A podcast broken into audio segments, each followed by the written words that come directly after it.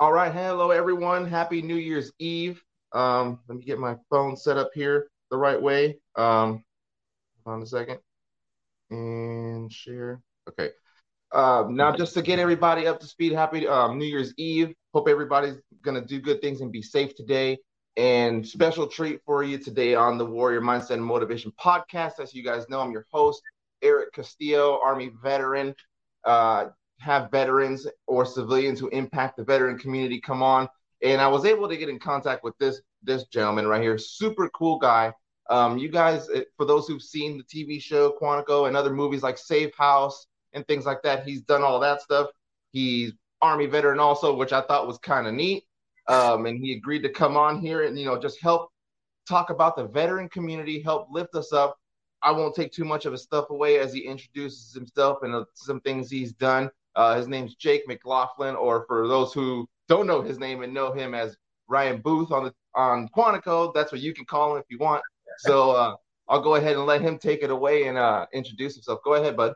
Hey Eric, thanks for thanks for having me on, brother. I appreciate it. Yeah, uh, just Jake McLaughlin. I was a uh, um, Army infantry saw gunner, dismount infantry saw gunner uh, in uh, 2003. I was there for the invasion of Iraq. Uh, our unit was the first ones to cross the berm and push into Baghdad, so uh, I was there for that whole that whole uh, party. And uh, and yeah, I mean, it was uh, I did four years, signed up for three, got stop loss, did four, and and ended up getting injured. My back ended up getting injured, so I ended up getting out. But I I would have probably still been doing it if I had gotten injured. So you know, right. I mean, I, Cool. yeah. It's pretty. It's pretty awesome. Um, now I know. Uh, what what kind of like got you to like join the army? Because I know, like for me personally, like I I didn't really know. Like I did the ROTC program in high school and stuff, but like that that kind of shaped it that way. But it was more like you know there was schools. Like I wasn't really the school type, college type. You know, I was like, eh, you know, yeah, I could play sports and stuff, but like I wanted to do something bigger and more and just more challenging. When I was asked at 17 years old when I left, it was I just wanted a challenge. So like Yeah. for you, what was your motivation to, to join? Well, um, honestly, the, the the catalyst for me because I, I was working as a security guard at Universal Studios when September 11th happened. So I was I was up there doing that, and uh, it was a good job. I actually enjoyed doing it because you're out and about doing things. You're interacting with people all the time. There's also the you know company BS that you have to deal with and all that. But um, but September 11th happened really, and I didn't really feel like you know obviously it wasn't a career for me. I wasn't going to be a security guard at Universal Studios for the rest of my life. Not that there's anything wrong with that, but it just wasn't my you know my passion. I actually did want to get into acting, but then um, and that was my way of kind of getting into this the, the try, trying to do what the the fabled uh, Steven Spielberg approach, where he just kind of you know schmoozed his way onto the back lot, you know, and and met the right people, and uh, and I think I, I want to say he ended up getting a trailer of some sort or an office that on the lot and kind of set up shop there. Just you know, it was the it was back in the day, so it was probably easy to do that kind of stuff. But uh, I thought I wanted to be in the industry and figure out how to get or get into it, and that was the best my best bet, given that I had no proper acting training or or knew anybody in the industry whatsoever. So uh, my best bet was to be close to it in some capacity, and so I thought figured being a security guard at Universal Studios would would uh, afford me that opportunity, but it uh it ended up where I was mostly a security guard at Universal Studios City Walk, where there's no filming of anything really going on other than for like Yeah. TV show, little like you know Jay Leno jaywalking things and stuff like that, and uh, and uh, but but uh, a lot of times I ended up getting to go down to the lower lot to be a security guard and working on like music videos. I got to do work on an Aerosmith music video, which I'm still dying to see in concert. I bought tickets three times to see Aerosmith in concert. One was with Run DMC and and Kid Rock. One was with Aerosmith and Queen, and one was with uh, Cheap Trick. And well, when I was in the military, but I got deployed every time, so now I, I never got a chance to go. I got sent out to the field too. So I've never seen Aerosmith, but I got to see, I got to work on their music video. So I just thought wanted to be around it, and like I got to be on the set of Felicity. I think it, I think it was Felicity. I used to go back there and eat their craft services, and they thought I was just a security guard on set, but I I wasn't. So basically, I was stealing from from uh, movie sets, and uh, oh, nice. yeah, it was honest work. Uh, uh, but yeah, but then September 11th happened, and that really was the catalyst. The day after September 11th, I, I shot down to the recruiting station and signed up.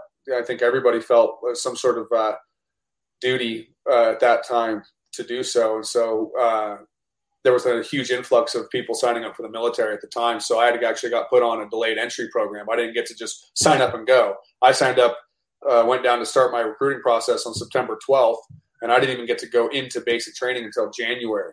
I didn't get to ship out until right after Christmas. So I signed up in 2001 or uh, yeah, in 01, but I couldn't go until January of 02. Because right. And, and I was in the delayed entry program also. I mean, I was still in high school, so I know how that program works. And even even I remember when that even happened. I was I was actually in the field. I was new to the army because I got to my unit. I graduated in June of 2000. Got to my first unit in December of uh, 2000. So like I was just still fresh to the army, and we were just in. We had just started a two week exercise. Uh, it's called a battalion FTX. You know that. Oh, yeah. uh, so we had just started, and our platoon sergeant walks up our smoke because I'm artillery, and he's like, "Hey guys, we have to march order. Um, the twin towers have been hit, and they're pulling everyone out the field." Well, we thought it was a training scenario. We're like, "Oh, okay. So where are we going? What what position are we going to next?" You know, yeah. okay, we're, we're starting this training early. That's pretty serious. You know, like usually it's some sort of made up thing or whatever.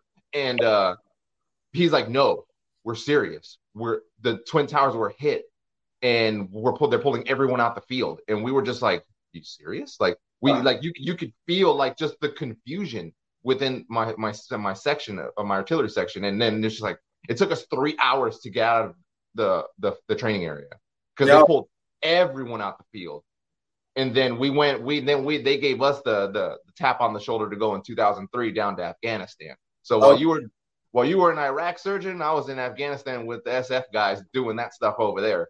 Yeah, no, that's that's exactly yeah, that's exactly how it worked out. It was it was uh it was funny that like for me because I was a security guard at the time. On that day, I got called into work right away. Like I wa- I watched. I was I said in another podcast. I watched the second plane hit on the news. I was watching the TV because when I my cousin woke me up and said a plane crashed in the World Trade Center, and honestly, I had no idea what the World Trade Center was at the time. Didn't even know what either.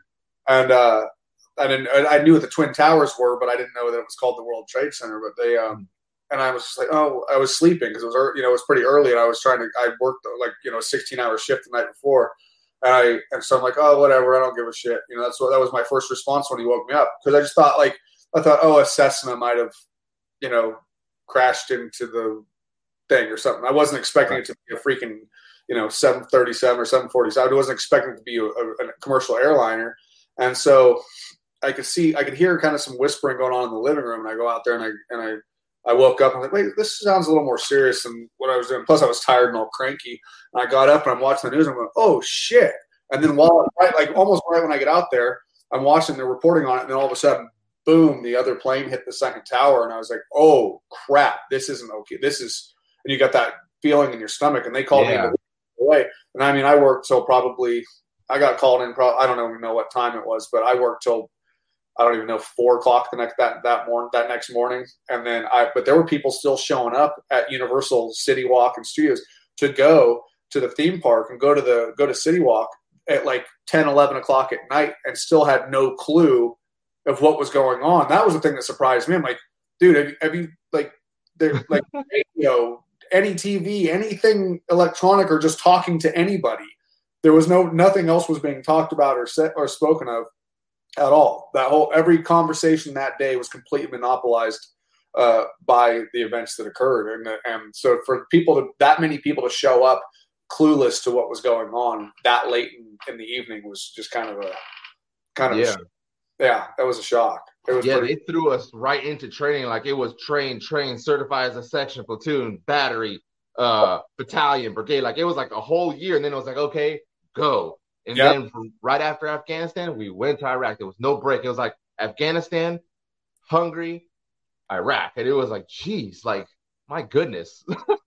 oh, it's and the, and the, and the whole like the whole mood change changed too. Like when I went into basic training, the drill sergeants that were there because uh, we ended up having two hell weeks, two zero weeks in basic because they started a week early because they wanted to get as many people through as they could. So the drill sergeants did it, but we just ended up having to do two hell weeks. So they, uh, the drill sergeants at the time was a little different training people now. The drill sergeants when I was in were taking it, not that they didn't take it seriously before, but there was definitely a, a, a dial turn up to, to max to make sure that everybody that was coming through and training to be an infantryman was was trained as as best as they could possibly be trained by the drill sergeants because they those drill sergeants knew that the the vast majority of the people that were coming through when when I was going through were going to go to combat. That was there was no doubt about it. So they they felt a an obligation on themselves to do the best job that they could to train us. And they were they're great guys. They're hard asses. They were great guys. A lot different than what it was going from what I heard from people that were going through basic training. You know, years later with like stress cards and all that crap. It wasn't like yeah they they, they could they were still putting their hands on you back when I when I went through. It wasn't. Oh yeah. That now, so it was. Uh, but it was it was it was good. It was a, it was a good thing to have because uh, we really I really felt like when we graduated basic we were we were very well trained up. But then when I went to Kuwait before Iraq, all we did was train. We trained with the SF guys. We did that. We ran missions with them in Iraq. But I mean, day in and day out in Kuwait, it was just train, train, train, train, train all day, every day. So by the time we went over and crossed the berm, we were, we were, kept, we were, we were pretty elite force at that point. It was pretty cool. That's what that's what I always say too, especially when that happened. That's when I I learned that like I learned how to be a soldier because of that seventh group special forces when they trained us before they split us up and sent us into those PRTs in Kandahar and Kalat. Like yeah. I learned how to be a soldier there. They they trained us so well because we didn't know what was going to happen. Our mission changed right when we got to Kandahar. Before it was this big old boardwalk and everything they got now. It was nothing there.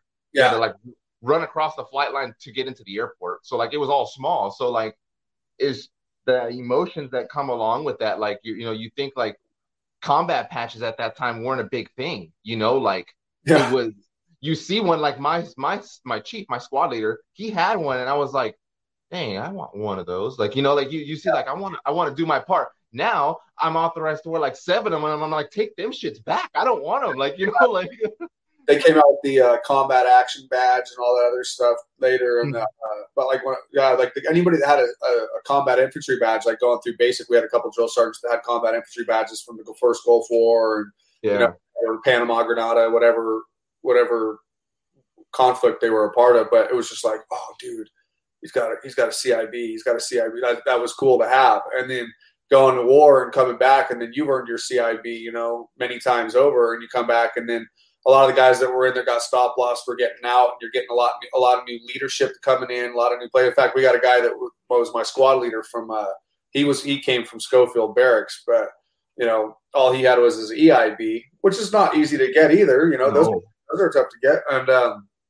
and uh, so you know that's cool to have, but but I think he felt a little bit uh, know, overshadowed by like all these you know specialists and PFCs and you know E1s the stuff coming back with combat badges, and he hadn't been to combat, and here we are coming back in. And here's a guy going, You're going to be 10 minutes early to be in 10 minutes early to formation. Your boots better be shining, this and that. And all of us were just like, came back and we're like, Yeah, uh, that ain't fucking happening because it ain't fucking happening. And right. it was just ended up being like a, I don't know. I, I, think it was just trying to overcompensate, and that just didn't fly well with a lot of us. Just kind of deal. So you have you had that whole element to it. You know, an, an NCO that had something to prove, and it was like, don't use right. me to, you know. To, right, and those are those are the ones you listen to, like, because there wasn't too many. So like when they spoke, you listened. You know, like you're like, oh, okay, he's gonna teach us. Yeah, I'm about to learn something today. You yeah. know, because they, they had that experience, and it was it was great to to to indulge in all that now, for you, like, what was your first like feelings and emotions when they said, "Hey, uh, McLaughlin, you're go- we're going to Iraq"? Like, what was your thoughts? Like, what was going on with you when you heard that? Because I know mine. I was like, "Oh shit, here we go!" Like that was mine. So, yeah, I mean, it was. We were already in Kuwait when. So when we'd go to the Chow Hall in Kuwait, I was at Camp New York. We'd go in and go to the Chow Hall, and, and they'd have uh, news on. They'd have a TV. They had a TV in there, and we could watch the news just when we were eating and uh, we were kind of slowly day by day kind of watching the build up of the of the inspections the uh, the uh, what are they called? The uh, not EU the the what are the the which the, one? the ones that go in and inspect the not the not the oh my god. Like the, the customs guys?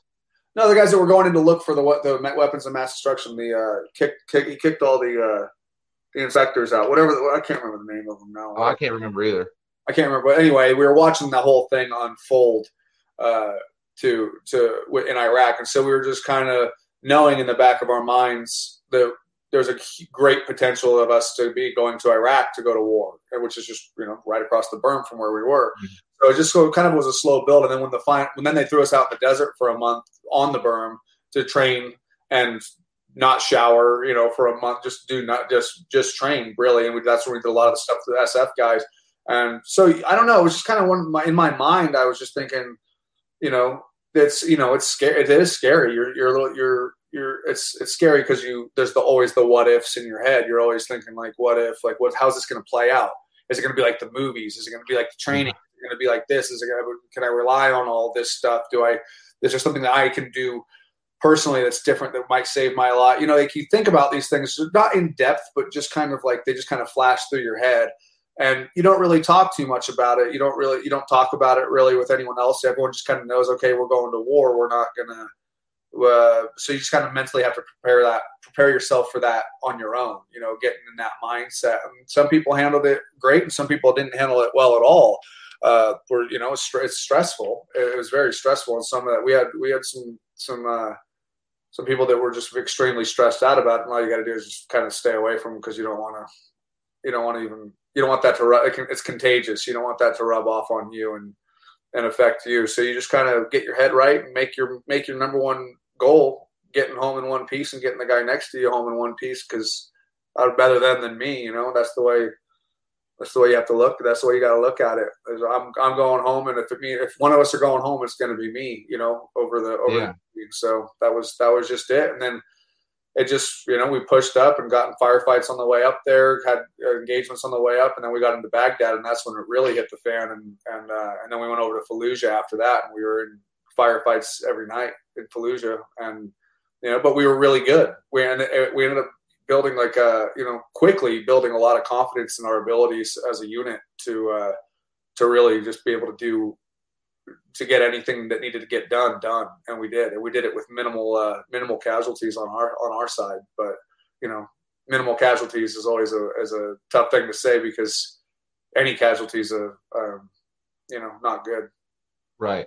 And, and and I know when when through those trying times that you've had your share and I've had mine, and but you when it comes to like self reflection, you I feel like you learn a lot about who you are. Like you you learn about what you can endure, what you can handle, and things that you didn't even think you were possible of of even attempting or handling and even doing and the adversity that you go through during those times. And I think that what happens is when uh, we get out of the military, depending on how you get out, you forget about that stuff. You forget about all those hurdles you went through and all those walls you knocked down because it's a whole different it's like going into a war zone and you don't even know where you're at what you're doing who's the enemy who's not. I mean that's how i felt for me. I, I felt like it was just a complete strip of identity you know and i was i felt lost. I didn't know who to trust. I felt like i was by myself you know it was finishing up a toxic relationship at that too. So it was like i felt really alone at that time and i was and that's not a good place to be in no, it's not, and and I think that everybody has it that comes back from combat. You know that has that goes through some some what it would to what degree you go through it. It's it's all individual. It all it all it all you know depends on you and and how you look at things or how you view it. And there, I mean, eh, I had some really hard times. You know, especially like not long after coming back, and then I started having to kind of, um, you know, I went and sought help from from from uh, psychiatrists and things like that just to just to have somebody to talk to to kind of try to place what it was that was going on with me, with my feelings and with like just how I felt about things. Like you come back from Iraq and coming back from war, and you're kind of you feel you feel completely displaced just based on the fact that you just left an extremely stressful long long you know a year a year of being in combat it's a long time to be in combat and you just it changes you as a person when you come back so you do feel displaced when you come back you do have a fear of going back just based on the fact that like wow, uh, how do I act? Am I different? Do I am I different? Like all the things that we just did. People here have no idea of what we just went through and what we did and what we're capable of doing. But then there's also the element of coming back in the civilian world and just watching how civilians do things and it just frustrates the living shit out of you because you know like you're waiting in line with 20 people in it and there's a, somebody waiting to buy a snickers bar with their fucking credit card and not like a not a not just giving them a dollar to get you know to get just get through the line. You want things done efficiently fast quick getting off of an airplane things like that. Yes. anxiety levels your your fight or flight response is turned all the way to the fucking max. And most of us in combat don't have a flight response there's yeah. no, most soldiers don't have that runaway. We don't. We, we just don't have it. So any mm-hmm. little thing that happens, you know, being having been in that that level of of conflict, and that level of uh, of just I don't even know how to describe it. That level of dehumanization, I guess, in certain certain aspects. Uh, to have that and come back, and then your your patience levels are very thin with things that are done stupidly and that and that became a problem. And like your sense of humor changes when you join the military. You have a much sicker like sense of humor like you say things to your best friends and stuff about their family members their wives their moms anything and it's just, it's all in good t- it's all in good taste. You're all just ripping just ripping each other's assholes and and just having fun doing it but then you have to be able to dish it out as much as you can but you have to be able to take it as well. And like your sense of humor changes. When you come back to the civilians you make a joke and people are like dude, that's you're fucking sick. That's that's fucking weird, dude. I, I, you're like, well, I, to me, it's really funny, but uh, you know, like it's just weird, weird things like that that that uh, that change. And yeah, and you're you're 100 percent right. Like what you are capable of doing, uh, what you you, you surprise your, you're constantly surprising yourself with what you're able to do and what your what you what your body can go through and put yourself through and and and just and just accomplish and uh, it's in that regard, it's extremely, it's it's a it's a really good thing because most people will never experience that. Most people will never experience them being pushed to the absolute limits of, you know, human endurance and human ability and, and things like that. It's just it, it, really was, you know, that that was the case for us. You know, it was just, just you know, and then just to get home, like I remember coming back and I was walking home from uh, there was a Burger King right across from the barracks. And I was with my buddy Camacho, and we are walking back across the street, and I remember just my heart sinking into my stomach because I thought that I left my saw, my machine gun, in Burger King. I was like, like and, I, and I actually had like an anxiety, like a hardcore anxiety attack, like real, really briefly there for that where I was just like, oh shit. I, and I started to walk back to Taco Bell. My buddy's like, what are you doing? I'm like, I gotta get my fucking saw. he's like, no, dude, what? Like he thought. I was like, oh shit, because you're so used to carrying. You know, you have a yeah. pound weapon on you all the time. When you sleep, you sleep with it strapped to your leg and around you like a baby, so you know nobody can take it. And you know, it's it's. I, yeah. I, even had a squad with my uh, my BC uh, took. I was down shaving right underneath on his. I leaned my saw up when we were in Baghdad. Leaned my saw up against the Bradley, and I sat sitting there shaving because they made a dry shave, you know, so I'm just sitting there shaving the thing, uh, whatever. But they, but then I turned around and my saw's not there because he came down and took it and put it in the in the barrel. He snuck down from the top and grabbed it and took it. and, and then I got in trouble for it. I'm like, motherfucker, you came down and like. you came down and took it from me back. and I got and then I got yelled at for it. I was like, "Fuck this," you know. But whatever. That's just that's just it was it was it was, it was in hindsight. It's funny.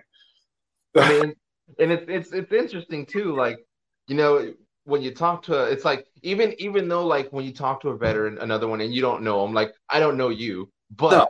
when we share stories, it's like we've known each other for years because I can empathize, you can empathize, and then like like you feel like all this, you know, you, you, it's that chemistry is there, and I think when when when I try to when I try at least I hope it does with this podcast. I tried just to get the veterans who were kind of just sitting there, not really doing much. Like, you know, hey, look, all you gotta do is talk to someone because it's like it's all on who you know to make things happen. Like one of my friends asked me, um, he's like, "How do you do it?" And I was like, "Do what?" Like when I was talking with you, I was like, "You know what?" I was like, I kind of just put out there in the universe what I want, and my fiance showed me that, and my friend and my coworker Aaron showed showed me that too. Like, hey, sometimes you just have to put it out there on what you want and just send the message. Because you never know. You know you never know who's going to respond or like who you know can put you into contact with someone with someone like how we were just talking earlier on how uh you're half native and things like that. I didn't know that. I mean, now but see now you put my fiance in contact with someone because you know someone that she can talk to. So it's like it's that networking. And I think when we get out the military, I think we we kind of forget that, you know, and it's because it's a different bond that's formed when you deploy with someone and you like when you literally almost die. It's it's like a special bond that's formed with the, those that select group of people that is like un, un, unmatched. Like you can't compare it to anything because you, now you share a special bond with those people to yeah. where it's like literally even now, like now for me, if if if our life here were to turn completely upside down, I know that I have a, probably only people on one hand because I don't have a lot of friends. I have a lot of acquaintances. I just friends are someone who will drop anything. I know that I have a few friends right now that would take me and my fiance and, and even my kids if I had to, if life completely flipped upside down, without yeah. questions. And those were guys I deployed with. Yeah. You know, well, we'll help you. We'll help you hide a body, bro. We don't. We're, we'll help you get rid of a body if you need it. You know? yeah, exactly. No questions. those are the kind of friends that you have there with your military, and you and like you keep in touch with those guys. Like, we get together, my my minimum of once a year, we get together and have a reunion every single year for Fourth of July, and and I mean, this last year was a lot less people, but I mean, we've had it where there's 60, 70 people from our unit that showed up to have our reunion that we have, and we get, you know, we just you know spend the money to get all the beer, all the food, everything that we need, so everyone can just relax and have a great time and just chill and share stories and just regale and re- remind each other of what we did. Like people remember things that you don't remember, and vice versa. And it's just it's a it's a it's a really fun time. It's a really emotional time, no matter what. It's always emotional when you get together with your with your army buddies because you miss you love them. You like you don't realize that you don't realize it when you're in. You don't realize how because you're with them every day. So you just think, okay, this is going to go forever. When you're young, you think everything just lasts forever, and it doesn't. But uh, it uh, you don't realize it until it's gone. Like when I remember when I got out of the military, I remember going, God, I was waiting waiting for a while to get to you know for this to to happen. But now that I'm out, I'm kind of like I, I even feel a little lost just when I got out of the military. Like I didn't know I didn't know what I was going to do or what to do because I didn't, you know, my only skill job skills were construction and telemarketing and things like that. You know, little little jobs that you had you know in high school and, and things like that. But uh, you're really your only skill set, and infantry doesn't really translate great into the civilian world, just unless you're going to be like a police officer or law enforcement of some sort. But even then, that's it's still a lot different than being an infantryman. There's not a lot of you know hired assassin work. I guess is probably the. You know, you gotta find those on Craigslist. Those are Craig, the black web on the dark web. uh, yeah, but it, it really is. I, I, I I love those guys to death. My we I mean my platoon sergeant, he lives in Florida too. He was we we all keep in touch. All, yeah, all, that, that's why like and it's it's it's like a bittersweet because I I freaking hate the Facebook, but I love it because I can keep in contact with my buddies. Like I have like my my friends list is literally like half people before army, which is like high school buddies, which I kind of keep in contact with, more acquaintances, and then the other half is like all the army guys and girls yeah. that I have on there. You know, my buddies. Like, and it's just they see the stuff, and like I know one one of the guys I always argue with. His name's Evan. We the way we greet each other is like no other. He's like, "Hey, what's up, bitch?" I'm like, "Oh, fuck you, asshole." You know, yeah. and that, that's our hello. You know, yeah. like, yep. He, he's like, "You're still ugly," and I was like, "Well, you're still a turd." You know, like, but it's but it's, it's all in good love, you know, like, and that's that's like a, that's like that different sense of humor, like how you're saying that what we have, and it's like you can only do that with them because if I were to tell that to some of my civilian friends, yeah, they would laugh, but they wouldn't get it. They'd be like, "Why are you calling me that? I didn't do anything to you," you know, like. oh, so, you're a dick. We had this guy in basic. I just had this in another podcast. I felt bad too, but we his nickname was Poop Dick. We gave him the nickname. That's what we called him. It was just, and he, and it got to the point where it was just like, you know, mine's Mac Nuts. Everyone calls me Mac Nuts, but like the, the, the, you know, you own it. You like, you, if you, if you act, if it bothers you, then you're just going to get it even worse. But if you just, exactly. oh, yeah, yeah, Mac Nuts, or I, I, I love it. And he owned poop. So we just called him that as what we called him. But then we just kind of lost sight of the fact that that was what we called him. You know, that was, that was his name. And so when the families come out for graduation at basic training, his mom and dad are out there and everyone's walking by. Hey, hey, good luck, poop dick. You be good, man. You know, you be good. Others, ah, you too. And they're like, looking. I'm like, poop. What? What'd you? rough showers, huh? Rough, rough. oh, it's great. And like we get like I remember there was these guys like in uh, in uh, when we were at NTC, which NTC fucking sucks. You know, we were out of, oh. out of so it's just like, especially after coming back from war in, in, the desert, and then you're going to train how you would yeah. fight. It's like, oh, get the fuck out of here with this. Yeah, it's like I already did that. Why I got to do it again? Like, but you got to train up the new guys. But half the stuff they were teaching you just, you know, they're telling you, oh, you wouldn't do this in combat. Well, oh, I did do that in combat. so don't tell me what I would. But anyway, that's beside the point. We there's guys that were like that would be afraid to shower in front of other dudes, you know, that would just so you you'd see them at like one o'clock in the morning, like scurrying around, like you know Templeton the Rat and Charlotte's Web at the at the at the carnival, you know, like just scurrying about. So we would just go in there to fuck with them. We would just there'd be a hundred shower heads in there, and there'd be one guy in there, and my buddy, a couple buddies, we'd all just go in there and just take the showers right next to those guys, you know, just just to fuck with them, you know, like because they were so really? There's fucking hundred showers here. Like, oh, dude, no, it's, it's, it's cool, man. Hey, hey, and they're just just fucking with each other. You know, like the guy next. To you, hey, dude, you look really good naked. By the way, I just wanted to tell you that I'm not gay or nothing. Just just you know, and they just just to make it extremely uncomfortable to fuck with. You know, people you don't even know. It's just stupid oh, shit. Yeah. Yourself. You get so secure with your with your with yourself and your sexuality, like having to poop next to someone and there's no wall there, and you're just like, "Sup?" And it's like, oh, you know, just taking taking a crap, you know, like showering next to someone, you know, like, and it's like I I, I told my fiance a story too. Like when, when I was in Afghanistan in 2011, uh, we had a fire mission come down, and we had one female. She was like our sister, and we were uh, both in PT uniform. We had to change. Um, both of our stuff was right there, and we both like just changed. Like she had hers um like a sports bra and underwear, and I was in boxers, but we were changing, and it was funny because we both stopped for a second when we got we were like probably like a foot away from each other. And we were changing. We looked at each other up and down, and we were like, hmm, not bad. And she's like, you too. I was like, all right, let's go. And we kept changing, you know, and then I never we went out, and that was it. Like it was, it was no like weirdness. It's just because she was one of us, you know, and that's just. You, you, I don't even think you can do that out here with someone getting offended nowadays, you know. not not at all. Well, we didn't have that problem when I was in, just because of the fact that there weren't any any females in the infantry uh, when I was in, and they like the only female I remember seeing. Uh, Jessica Lynch, the the remember her?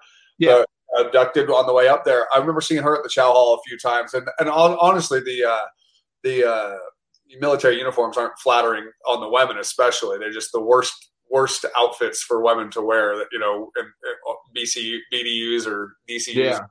Zero that. justice. But you'd see girls that you'd see around on post that were in the military. Uh, out out and about when you go to like you know off Post to go out to the bar or whatever. You see mm-hmm. like, oh wow, you're I didn't wow you that I didn't didn't see that at all because you're I'm so used to seeing people in DCUs and BDUs like oh you, you're okay well all right never mind I'm carry on.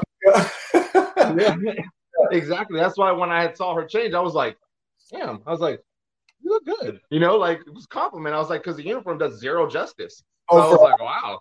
For us, like any every everybody looked good uh, at, at after a certain point. Like when we came back, I remember when we came back and we stopped in New York and they let us out in in uh, JFK Airport. We couldn't go past the pillars at the terminal, but they let us out to go smoke in the airport that you weren't even allowed to smoke in. So we got to go out and smoke cigarettes. People that didn't even smoke were getting off just to pretend like they were smoking, just so they could see civilian people and we're all walking by and stuff. And here we are. They said to put on your best DCUs. Here we are with like you know blood stains on our collar, our our LBV just completely shredded and ripped, and all everything we had was just completely covered in old blood or or dirt or dirt, sand, just whatever it was. And we're just over there going, you know, looking like a bunch of idiots, you know, at the stand. checking out every girl that walked by. A bunch of like caged lions trying to, you know, don't don't feed the type thing oh, it was good. Right, so now, like, we're gonna we'll, we'll we'll wrap up this section and then go into like the transition. So, like, how was it for you transitioning out? Like, I know we touched on a little bit. So, like, was there any like specific like um feelings or emotions or thoughts? Like, for me, like transitioning out was hard for me. My unit wasn't exactly the best, and yes, it was these people right here on my freaking chest. I only wear the shirt because it's comfortable. But yeah, they didn't make it easy for me. Uh, they made it very hard and uh, I know some other units do great. And for you, how was it for you, like getting out? Well, I mean, it was tough. It was tough, and it was tough in the sense also that there were things that I wanted to accomplish when I was in the military that I never got around to doing because I was deployed. You know, so you don't get to go do. I would. I didn't want to do. I didn't want to be in Ranger Battalion. I wanted to do Ranger School though.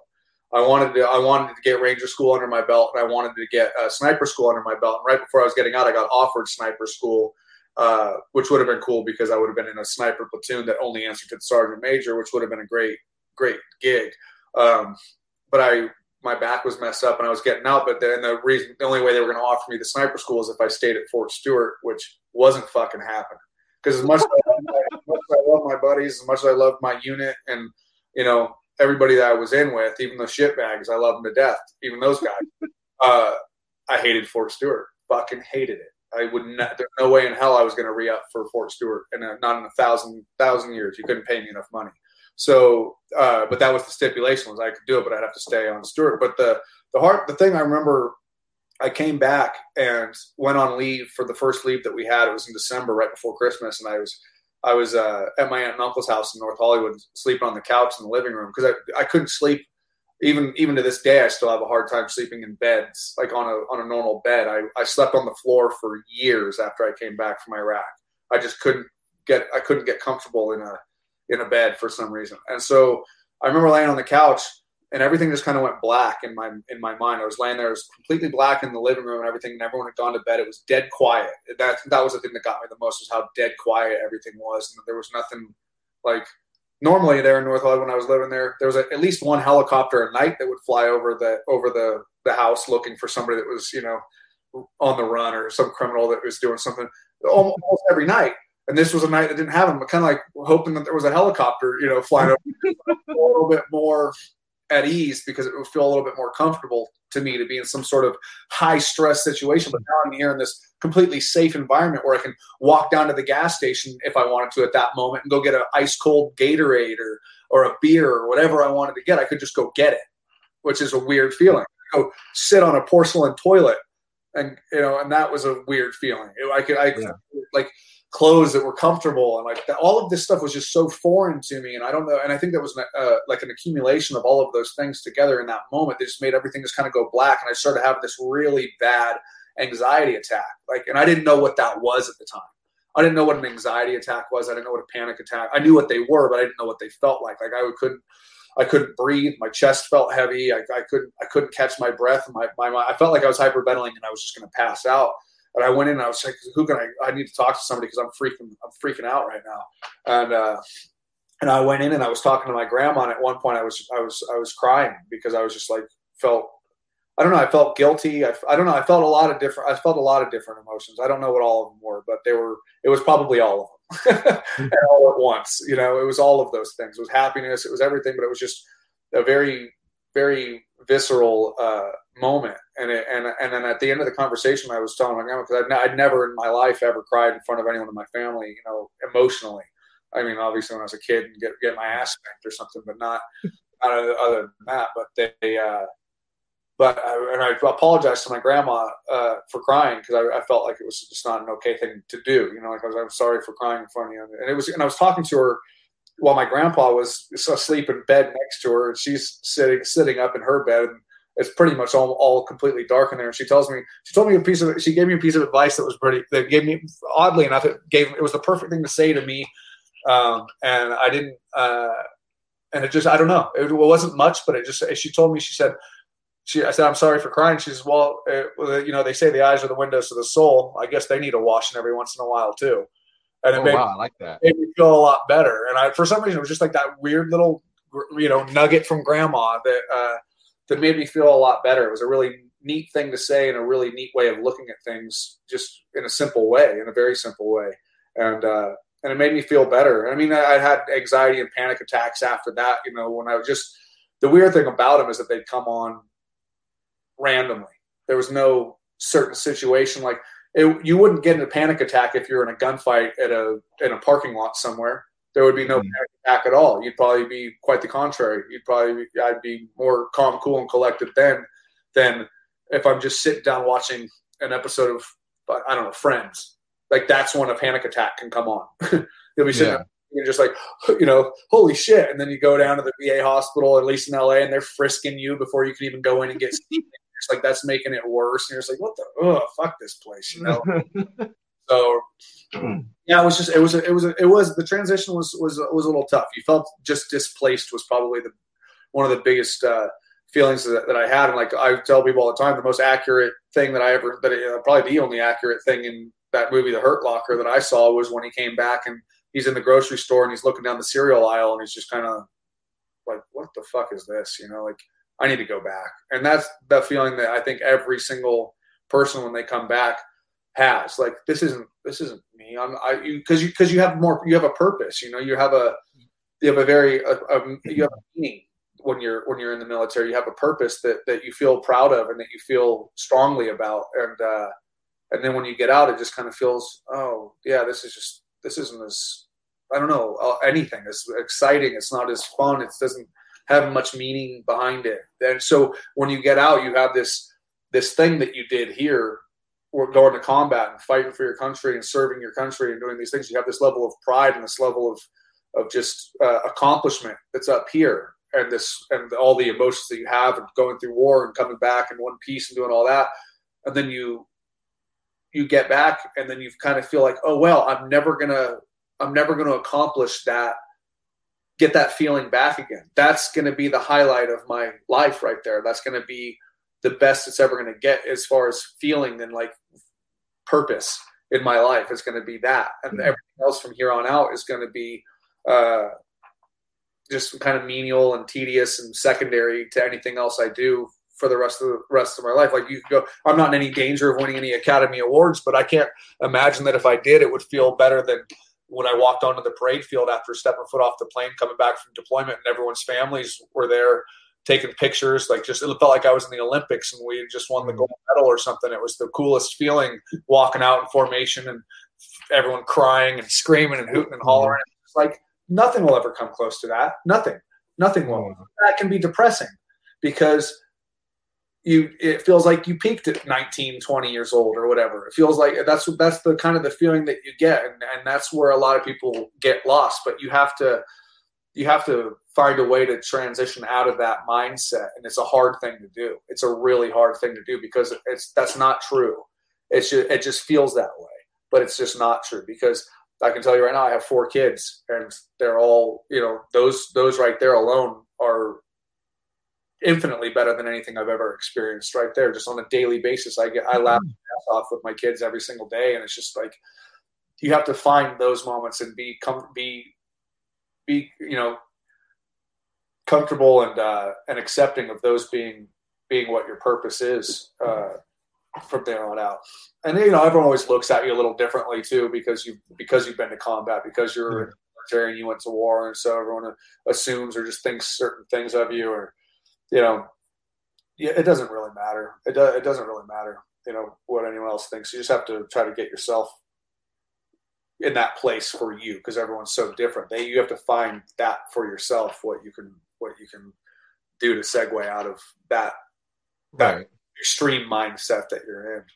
Right, and that and that ties into having like a good support system, uh, you know, talking to people you can trust. Like if you have to think about it, you probably shouldn't talk to them at that moment in time. Not necessarily saying you don't trust them, but if if they don't pop up as someone you can trust like immediate like that, probably not the best person. But then you have to consider your mind. You have to consider what state of mind you're in, also because they very well could be, but you're just not thinking clearly. So you have to have the, that that that network, and then that and that's important to to get out of that that dark space that veterans are in yeah. I can't even say anything more with what you said because you said all that like spot well, on the money. Good. Like I've, I've lost a couple friends from suicide uh, after we came back from Iraq, and that was a really tough one for me because it's just it's it, it's it's so unnecessary. You know, it's so it's such a selfish thing to do. First of all, it's an ex- it's an extremely selfish thing to do, and it's it's sad that somebody ever that somebody gets in that. I can see how it can happen, hundred percent, because those thoughts cross people's minds. You know, those they do, but um, there's always people there to help. It doesn't matter. It, it, I'm here to help any any but any veteran that's having a hard time. I'm, I'll talk to anytime, any place. I'll drop whatever it is I'm doing to help them out if they're because it's it's just it's so worth it. It's so worth that because now I have friends that I don't have here anymore that are that I can't talk to or or I can't help them, and they never even they never reached out. And that's also the thing that that bums you out is because like, dude, if you just if you just called me, you know, if you just called me, I would I could have uh, I could have talked to you. And right, and, and then and being on that spectrum, I was I was there. I I almost I almost did it twice, and yeah. from like a perspective for me, like I wasn't even thinking about the phone. I all I wanted was the noise to stop. I wanted everything just to be quiet and just turn off because yeah. it was so overwhelming, it was so much. And I was like, well, and I was looking at my best friend's gun and I was like, well, that's one way I can do it, you know, like and he walked he walked in and like the the the two opportune times he just happened to walk into his garage and I'm sitting there and I'm like, you know, or like I'm sitting, I know where it's at, and I was like, hmm. And he's like, no, no, no, no, no. And he would he would snap me out of it. But like I can see how, especially doing that, like it's just you you want it to just go away, and you don't realize at that that time that that's a permanent solution to a temporary problem. Absolutely. Because like how you said it's selfish. Now you just yeah you may have made the noise stop, but now that noise is going to continue to your wife, your husband, your kids, your family, your friends. So now they have all that noise, and yet you have no noise. Yeah, it's, it's that's not right, and it's not fair. It's not. It's not. So and it, and it's and it's and it's sad. It's all of those things. It's sad when it happens, and it's sad. It's just it's heartbreaking, really, because there's there's there's always a, there's always a way out, and that's not a way out. That's that's just it's a cop out and it's not it's not cool it says you're leaving, you're hurting a lot of people when you do those things i don't care who you are i don't care right. i don't it doesn't matter who you are it's it's it's just a bar it's just a bar it's there's you know right. and, and like my friend ed uh, martin we deployed together too like he says it's it, we think it's a burden and I, I think that too a lot even still sometimes i don't want to be a burden to somebody you know because it's like you know they have enough problems in their own life why do they want to carry on my shit show of problems you know no. why do they want to add my mountain of shit to their shit. Because we're the ones that are used to carrying the burdens of ever, of other people, and that's the role that we take pride and comfort and and in, in doing. We take we take other we take problems and we fix them, or we or we help people with their problems and do that. And then when we become that problem, we we're we're we're uh, the machine's broken. You know that now now we just look at ourselves as a broken unit and uh, that can't be fixed. And if if I can't be here to help people and ha- help you know have a purpose in that in that regard, then there's no point in me being here. And that's right, and that's that's the whole purpose for why I do this podcast. It's just like because I know those I know those thoughts they overwhelm in the hardships in the financial, and I know I know that it's all there. It's just even if they don't even if they don't even hear any of this of what we're talking or even my past ones, but if they just get one thing, maybe it's a phrase or a sentence or something, it'll yeah. just it'll jar that thought process and be like, wait a minute, what did he say? You know, and yeah. that's that's that's that's my hopes for every time I have someone come on, and um, that and this is what I just try to spread, you know. So, and I think it, I think it's great that uh that you come on here and say this stuff, you know, you being in in the fight as well, and then uh putting out these good words, and I just try to just spread that. So if anyone's listening, I hope that they hear it too, and just to go now how did you land the acting gig? Because we got about we got a little bit of time left just to kind of touch on that one real quick. How how did you get into the whole Hollywood and and things? So when I'm when I was a security guard at Universal Studios, I was living in North Hollywood where my aunt and uncle still live now. I was living with my aunt and uncle, and uh, and uh, our neighbor was uh, John is John Wayne's grandson. He was he moved he moved down the road just down the road with his wife Sarah Arrington. So his his name is Brendan Wayne, and he uh, really good guy, really good friend. He he, him and his wife and his family are just the nicest people I, uh, you'll ever meet. And they used to send me packages when I was in Iraq. And I came back from Iraq and started doing concrete work. I moved back up to Chico and I was doing concrete work again. And uh, I got a call from his wife, Sarah Arrington, uh, asking if I wanted to audition for a movie and concrete season was ending. This was October, so concrete was slowing down. I was like, okay, sure. And she goes, it's a Paul Haggis movie, Tommy Lee Jones and Charlize Theron. And I'm like, oh shit, I thought it was like an extra job on Jag. you know, I didn't know what it was, and uh, and so I started looking through, and I got to pick between two characters they wanted me to audition with, and I, I so I picked one, of them and I was like, yeah, I'll come down. I was flat out broke. I had 200 bucks in my bank account, and I went down and auditioned and they asked me to come back on this was on a Friday. They asked me to come back on Monday and audition. So I had to call in work and be like, "Hey, do you mind if I stay?" They want me to come back in and audition for the director and the producers. It's like, no, no, stay. And I brought in my photo album from Iraq. I brought in my medal that I got from Saddam's Palace, the Olympic medal, and all that stuff. And and uh, I even have a cigar, a cigar, still. I gave it to my uncle from his palace. Uh, but anyway, he uh, so I auditioned for that role, and um, as I'm walking out, I see James Franco walking in, and I'm like, "Fuck! There's no way I'm gonna get a. I'm I'm no. I, I don't know what the hell I'm doing." And uh, so Sarah Finn, it was Sarah Finn and Randi Hiller uh, casting that did it. Uh, that did it. They do all the Marvel movies. They do all the Star Wars stuff. They're they're just the they're the nicest people, and they're and I owe them. I really owe them everything because they were the ones that brought me in and gave me a shot. So Sarah Finn calls me a few days after my audition to tell me, you know, hey Jake, I just wanted to let you know you did a great job, and I really appreciate you coming in. I know you're broke, and I know that you know you, you know you don't have a lot going on right now, but I really appreciate you coming in. But the odds of you getting this role were astronomical. You're not, you know, you're not the odds. There was a lot of people, big names that were auditioning for it, so you probably weren't going to get it. And I go, oh no, no, I, you know, I, that's I, that's okay. I, I really appreciate it. I can tell my grandkids one day I hear my kids. I, you know, I auditioned for a major Hollywood director, Academy Award winning director, and all this all this stuff. And, and I was just, what I really appreciated. My heart was sinking into my chest. I was like, damn, I really needed I really needed this because I was what ifing everything. Like, what if I got to be in a movie with Tommy Lee Jones and Charlize Theron? What if you know, what if all this stuff, this would be this like, what a dream come true this would be. And that, so my heart was just like down on my stomach. And she just said, telling me that, you know, that I would, that the odds of me getting it weren't good. And then I'm, I'm thanking her and she goes, Oh, and by the way, you got the part. I go, what? And she said, congratulations, Jake, you got the part. And I said, are you, are you serious, Sarah? And then all of a sudden I hear these two people laughing and it's Randi Hiller and my friend Sarah Arrington they're li- they're listening on the other line. I go, Are you serious? She goes, Yes, Jake. I'm de- I'm very serious, and I'm and I'm so happy for you and all this stuff. I go, I love you. Are you are you? I love you all. Are you kidding me? I'm sitting there freaking out, and I right out the living room, and Steph, my wife's on the phone with her mom, and I go, Stephanie, I got I got the part, and she drops the phone and starts crying, and we're you know, my dad was on his way down to down to Burbank to visit my uh, my uncle at the time, and he's going, man, I don't know what Jake's going to do. He's broke and he has no money, and this because I had to change my flight to come back on to, to, for later. So it left me with 10 bucks in my bank account. And so my dad was freaking out. My uncle, my aunt and uncle knew before I knew that I got the part. So my was around right in the middle of the road, crossing the road right there where all the cars are at Burbank Airport. It goes, oh, by the way, Jackie, uh, Jake got that part. And my dad just drops both of his bags and starts crying in the middle of the road. Right. It, was a, it was a really cool moment. And the cool thing is, Brendan Wayne is actually uh, he's the double for uh, on the Mandalorian. He plays the Mandalorian uh, when when for uh, uh, Pedro Pascal. Uh, oh, cool. So he's there all the time on set and doing doing the doing the gig there, which is such a. I mean, talk about a dream job. You know, just work, working on anything Star Wars is just the coolest yeah. shit. You imagine. I mean, who wouldn't? I know. Uh, for me, I was an extra on Hawaii Five O when I was stationed there. I was one of the bad guys, and that yeah. was fun. I got to wear all black, and I got killed and everything because I auditioned for the part of um, uh, McGarrett, and I got picked, but because of my tattoos, oh yeah, yeah, they told me no.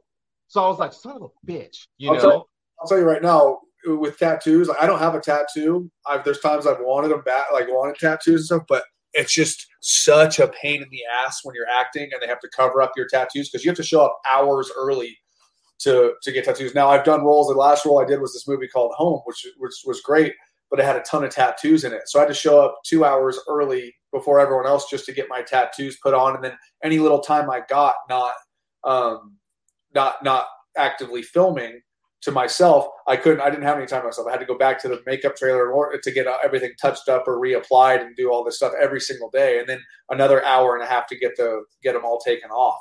It can, right. yeah. So it's it's like it's one way or the other. It's just like fuck.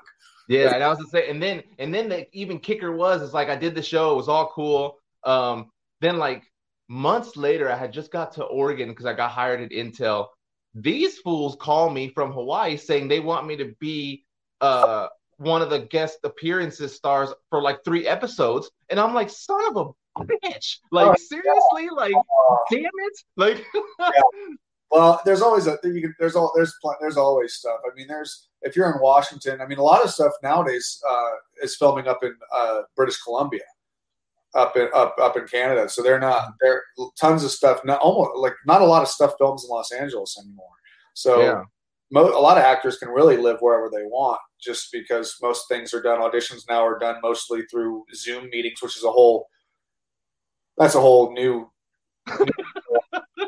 I know technology is not your friend either. So I was always bad at auditions. I was, I mean, I'd have one every once in a while that I just felt really good about, and like I was in the zone and it felt good. But auditions are a really I think for all parties involved, not just the actors that are going in for them. Some people are fantastic at auditions. Like I've watched auditions for people do. I'm like, God, that's so good, and I'm like, I wish I could be that good at auditions because I'm just not good at auditions. So I'm lucky to even have ever had any job ever because you're in a blank room with a bunch of people you most of the time never met before and they're all evaluating you it's pretty nerve-wracking uh, at times and, and even still after having gone on thousands of auditions in my career. I mean, just insane amounts of auditions. Seven, I did seven in one day.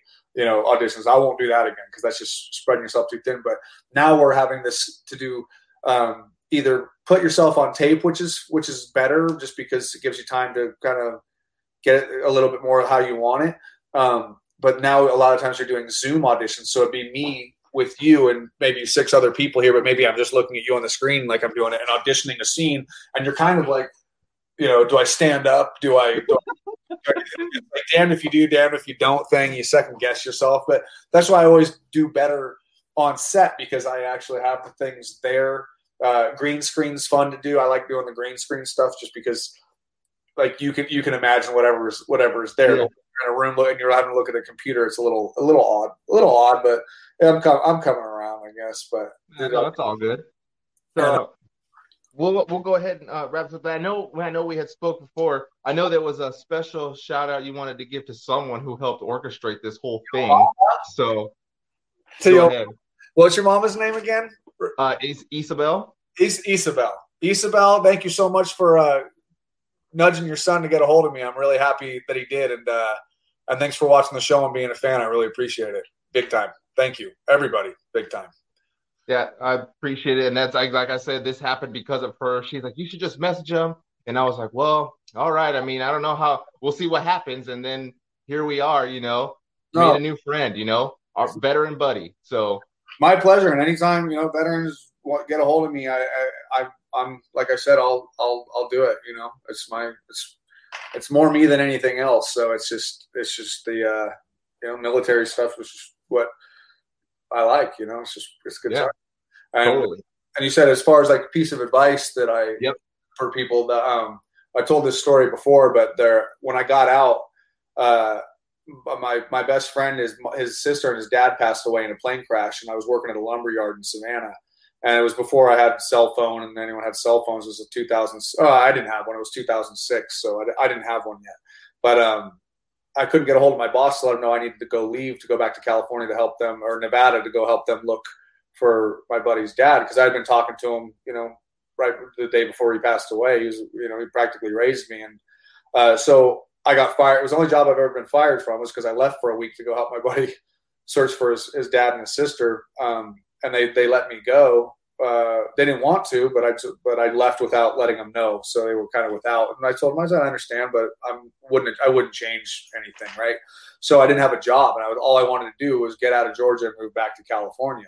That was the one thing I let my wife know, like I'm not staying here, or leaving, and uh, and so I didn't have a job, and I moved in with my in-laws to save money so that I could move back to California and take my wife with me and and the kids and. Um, Actually, she was pregnant with my son at the time.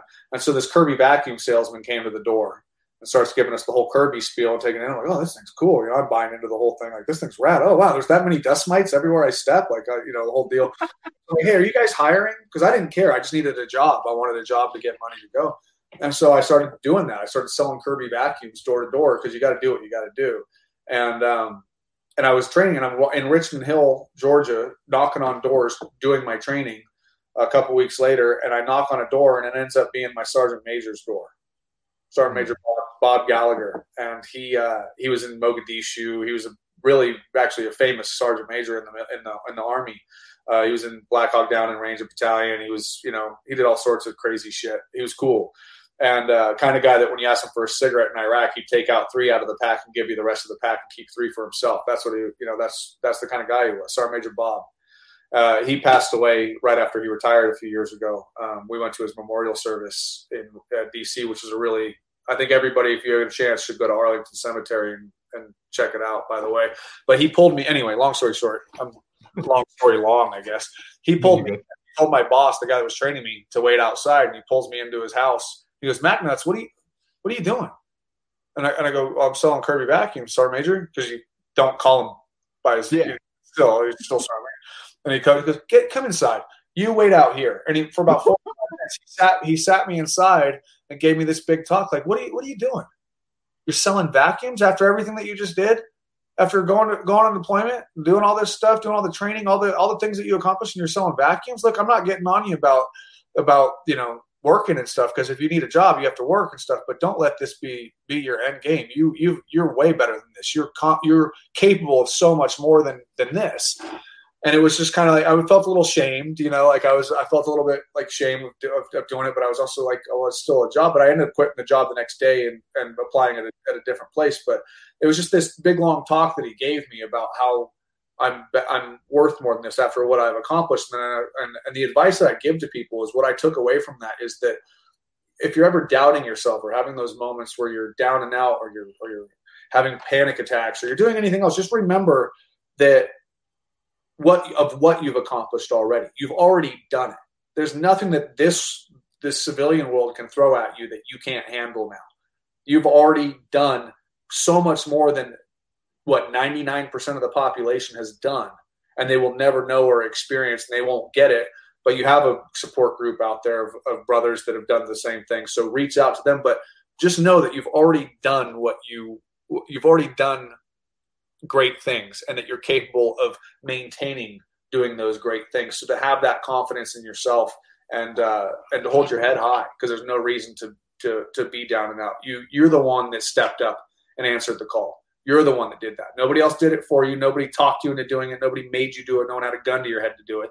You did it. You made that decision and you did it and you followed it through and you and you and if you just keep that that mentality and and you're going to be you, you can do anything you want, anything you want at all.